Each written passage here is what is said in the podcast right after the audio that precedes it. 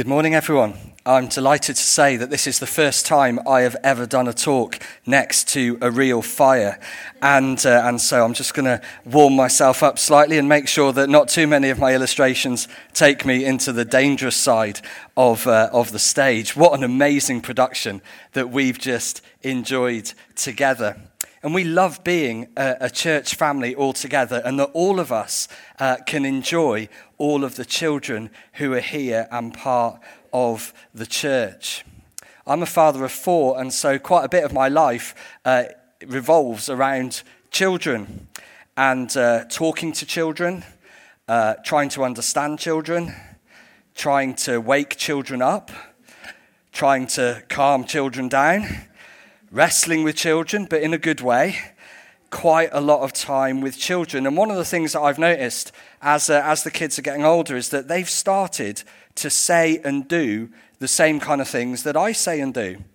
And that runs both ways. That makes me more aware of what I am saying and doing. A few weeks ago, I was I was in a bit of a rush to get here on a Sunday morning here at 9:15 for a sound check. So I was rushing around the house trying to get everything together that I need for a Sunday morning. There's my bag, there's a pen, there's a bottle of water, there's a can of deodorant, there's some cough sweets. I'm giving you the inside track in what it means for me to preach.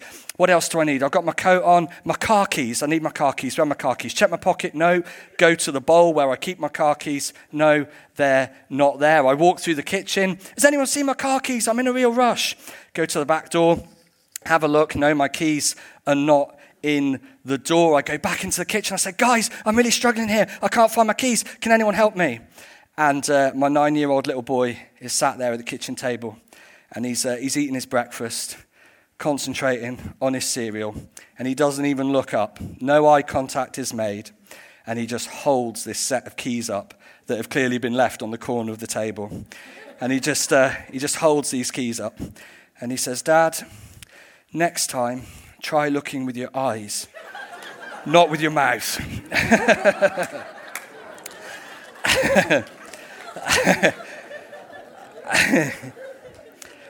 And I just thought back all those times this little boy's been running around trying to get to school, and he's looking for a water bottle, and he's looking for a hat, and he's looking for his gloves, and all the times I've said that to him. And just in that one moment, he absolutely returned it with interest. And so I will be very, very careful what I say as we get ready and we're a bit stressed moving forwards. Kids, though, they are brilliant. They're so full of life. They're so full of fun. And yet also they're so innocent, and they can't really do things for themselves. They need help. They need care. And Jesus coming as a baby, and what that actually represents and what it means, I'm not sure there'll ever be a day where I can fully get my head round all of what that means and all of what that represents, from the glory of heaven itself to be a child. It's an astonishing transaction, the glory of heaven to the brokenness of earth, to make us a way from the brokenness of earth to the glory of heaven through his death and resurrection. I'm not sure I'll ever fully be able to say that I understand that. It's just the most incredible mystery that's contained in the heart of what we understand about Christmas. But at the same time, if I was in a situation where I felt that someone or people needed saving, I'm not trying to be harsh to kids here, but I'm not sure I would send a child. They can't defend themselves. Up to a certain stage, they can't even tie their own shoelaces. They get distracted, as we saw amongst several of the children this morning, having such a great time. But here, in the center of the account of Christmas, we have this little baby, this child, the Son of God. And as we think about Christmas and as we think about children, we also think of presents and gifts. And just imagine now in your mind's eye, what is the best Christmas present that you have ever received? Now, I'm not going to do a show of hands, but I would imagine for the vast majority of us, that would be a gift or a present that you received when you were a child. I imagine that is part of the story. When I was little, we lived in West Africa as a family. And one day we'd gone to the capital city and a container ship had come in. So in the market, there were all these kinds of toys and stuff on the stalls that we hadn't seen before or that we didn't see very often. And me and my brother were very, very smitten by these. It was like a box of multiple metal matchbox toy cars. Do you know what I'm talking about? So it's like a multi-pack of matchbox toy cars. And I just thought this was absolutely incredible. So I'm asking for them and stuff. And it wasn't to be. We weren't allowed them. Fast forward to Christmas Day. We're back up country in a little village in the middle of nowhere. I open my big Christmas present, and there it was, this matchbox model car set. And I said to my parents, how did Santa know that that was what I wanted? That is incredible. And between you and me, I've still not really worked it out. It's... He just did well, 1-0 Santa, absolutely incredible. Gifts mean so much to children. And also when someone has a child, we take gifts, we celebrate it, and that's where we're headed. That's the bit of the story that we're going to focus in on this morning when Jesus gets gifts at his birth. So we're going to be in Matthew chapter 2 from verse 1, and the words will come up on the screen, or you can open your Bibles with me. After Jesus was born in Bethlehem in Judea during the time of King Herod, Magi from the east came to Jerusalem and asked, "Where is the one who has been born King of the Jews? We saw his star when it rose and have come to worship him." When King Herod heard this, he was disturbed, and all Jerusalem with him. When he had called together all the people's chief priests and teachers of the law, he asked them where the Messiah was to be born. "In Bethlehem in Judea," they replied, "for this is what the prophet has written. But you, Bethlehem, in the land of Judah, are by no means least amongst the rulers of Judah, for out of you will become a ruler who will shepherd my people Israel." Then Herod called the Magi secretly and found out from them the exact time the star had appeared. He sent them to Bethlehem and said, "Go and search carefully for the child. As soon as you find him, report to me so that I too may go and worship him." He certainly did not have that as his intention. After they'd heard the king, they went on their way, and the star they'd seen when it rose went ahead of them until it stopped over the place where the child was. When they saw the star, they were overjoyed. On coming to the house, they saw the child with his mother Mary, and they bowed down and they worshipped him, and they opened their treasures and presented him with gifts of gold, frankincense and myrrh. And having been warned in a dream not to go back to Herod, they returned to their country by another route. There's so much to say about this familiar passage, but I'm just going to hone in this morning on the bringing of gifts from the Magi. This word Magi, it comes from an original word that means the learned or the educated priestly class. The Persian word that's translated is the word for magician. So there's something about spirituality, education, intellectual, stargazers, astrologists. They weren't from around there. Most likely they were from what's modern-day Iran or perhaps Iraq. There's not definitely three of them. That's entered into popular culture and tradition because of the three gifts. But there could have been any number of them, and it's quite likely there could have been quite a number travelling together. I did get a little bit nervous this morning when at first we only had two wise men making it on their journey. I was a little bit worried how I was going to explain that away in the talk, so I was massively relieved to see number three to go and join in. That's fantastic. In tradition, these wise men, these Magi, have been promoted to kings, and we three kings of Orient are. And that's because in Isaiah 60, verses 1-6, it says that kings will be drawn to the light, and people have made that as an assumption. So think back of the wonderful, joyful chaos that we've had in front of us on the stage in the children's production. We've had the angels across the sky. We've had the locals come, the shepherds come to visit the child. But now we've got some really important visitors coming from out of town. Some foreign dignitaries are in Bethlehem, and they bring with them these gifts.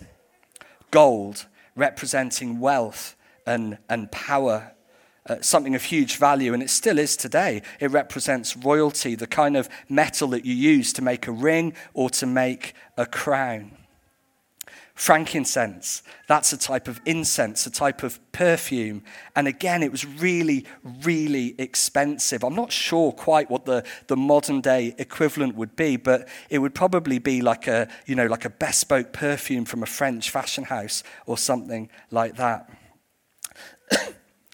And then myrrh. Myrrh was mixed with oil, and it was used to anoint kings, but it could also be used to embalm a body after death. And in fact, they think it might have had some pain-killing properties as well, because when Jesus was going to the cross in Mark 15, he was offered wine mixed with myrrh.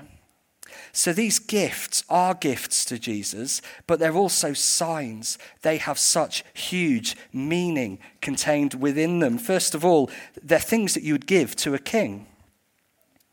They're things that you'd give to a king who was powerful, a king who had authority, a king who would be anointed. But also, even at this stage, even at his birth, there's hints of death and suffering in the future. God's plan to bring people back into relationship with him is all coming together and being seen in the form of this child. And it's in verse 11 in that passage that we see them give the child their gifts. But what strikes you is that it says when they found them, they were overjoyed. They were overjoyed, not just happy or relieved. They were overjoyed. And then they bowed down and they worshipped him. And this is really amazing. Firstly, you don't really tend to worship babies. Now, don't get me wrong. Like, babies are cute and everything, and you might give them a little squidge and maybe take a photo and put it on Instagram or whatever. But worshipping a baby, that must be a really incredible child to have that effect of causing like reverence and bowing down. There's something uniquely special about that. And secondly, these guys, they're not from round there. They're not Jewish. They haven't got like all the backstory of the promised child to come, waiting for the Savior, the Messiah. But what they do have is an interest in the spiritual realm. They're following the star. They're feeling something. They're attracted to something, but they don't have it all laid out, all of the details. But at the point of encountering Jesus, that's the point where they turn from seekers to worshippers. The point of actually encountering Jesus. And there are many people in this room who could tell that story, that we were seeking, we were searching for something. We knew there was something in the spiritual, but we weren't quite sure. And it was when we encountered Jesus, that's when we went from being seekers to being worshippers, to being followers. But they don't just give him a few presents and then toddle off back to where they came from. No, they bow down before him. That's quite an amazing thing to do, isn't it? Like a public expression of what you're thinking. I don't think I've ever bowed down in front of anybody. I don't think. Have I? I'm not sure. Have you? That's not the kind of thing that we do, is it? The kind of like actually bowing down before them. The humility of it. Not just, I'm wealthy and I've got a lot of gold, so Jesus, have a bit of my gold. And I'm wealthy and we've got loads of frankincense, so you can have some of that. And we've got this supply of myrrh, so we've decided you can have a little bit. No, it was all of them. It was their whole body laid down in front of him, bowing down, a sign of humility. So I guess the question this all leaves us with is, what is our response this Christmas time as we are presented with news of this child? How are we going to respond? Is the sort of the Jesus part of Christmas going to be like a very sort of a small add-on to what really can be a very busy time with family and work and travel? Or like the Magi, as we approach Jesus at this time, is our first response going to be overjoyed at Jesus so that worship is our first response? This year, in our country, probably more so than many years before, you know, it's tough financially for lots of people. There's a lot of pressures, and people are wondering, you know, what might I need to do to sort of cut back on Christmas and yet still have a good Christmas? And I think many of us are in the same boat of asking that question. But the visit of the Magi is not about the treasures. It's not about the presents. Those were signs out of what they had, but it's just not about those. It's about the worship. It's about the joy of encounter with Jesus, the greatest gift that we have to receive ourselves, but also to share with one another and encourage one another with. Doesn't create a financial pressure, because it's what we can discover, it's what we know, it's what we experience of Jesus. And if you're someone here this morning and you're not necessarily a person of faith, but you're interested in things spiritually, then I want to say congratulations. There are so many people like you in the Bible, so many stories in the Bible of people in that exact position.